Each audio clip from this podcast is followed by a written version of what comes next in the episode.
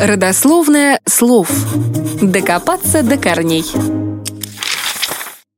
Ватман – это плотная чертежная и рисовальная бумага, гладкая, без ярко выраженной фактуры, устойчивая к стиранию и имеющая большой формат. Интересно, что ватманом она называется преимущественно в России, а за рубежом чаще всего веленовой бумагой.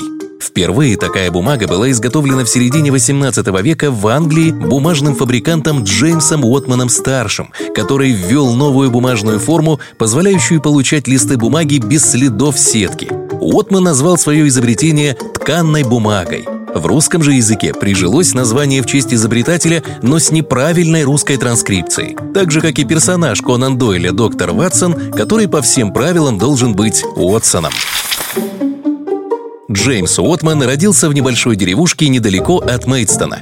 Этот город в XVIII веке был центром бумажного производства в Англии. В те годы Джеймсу Уотману, имевшему небольшой бизнес по выделке кожи, пришла в голову мысль заняться производством бумаги. Его идея воплотилась в жизнь, и уже в 1733 году он открыл собственную фабрику, куда привлек работать самых опытных мастеров Британии. Если до этого для производства использовали древесину, то новаторство Уотмана заключалось в использовании иного сырья. Льняные и пеньковые тряпки делали целлюлозу чище и белей. Бумага получалась абсолютно ровной, что позволяло сравнивать ее с тонкой тканью. Еще одной особенностью было то, что на такой бумаге не было заметно следов от пресса. На нее отлично ложились краски, что не могли не отметить художники.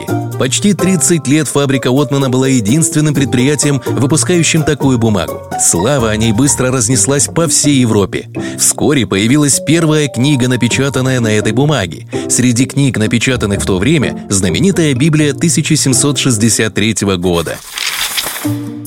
После смерти Уотмана его сын Джеймс-младший унаследовал предприятие. При нем фирма заняла ведущие позиции в мировом бумажном производстве, а ее продукция стала называться ватманской бумагой или попросту ватманом. Компания существует до нынешнего дня, но сейчас она производит медицинское оборудование.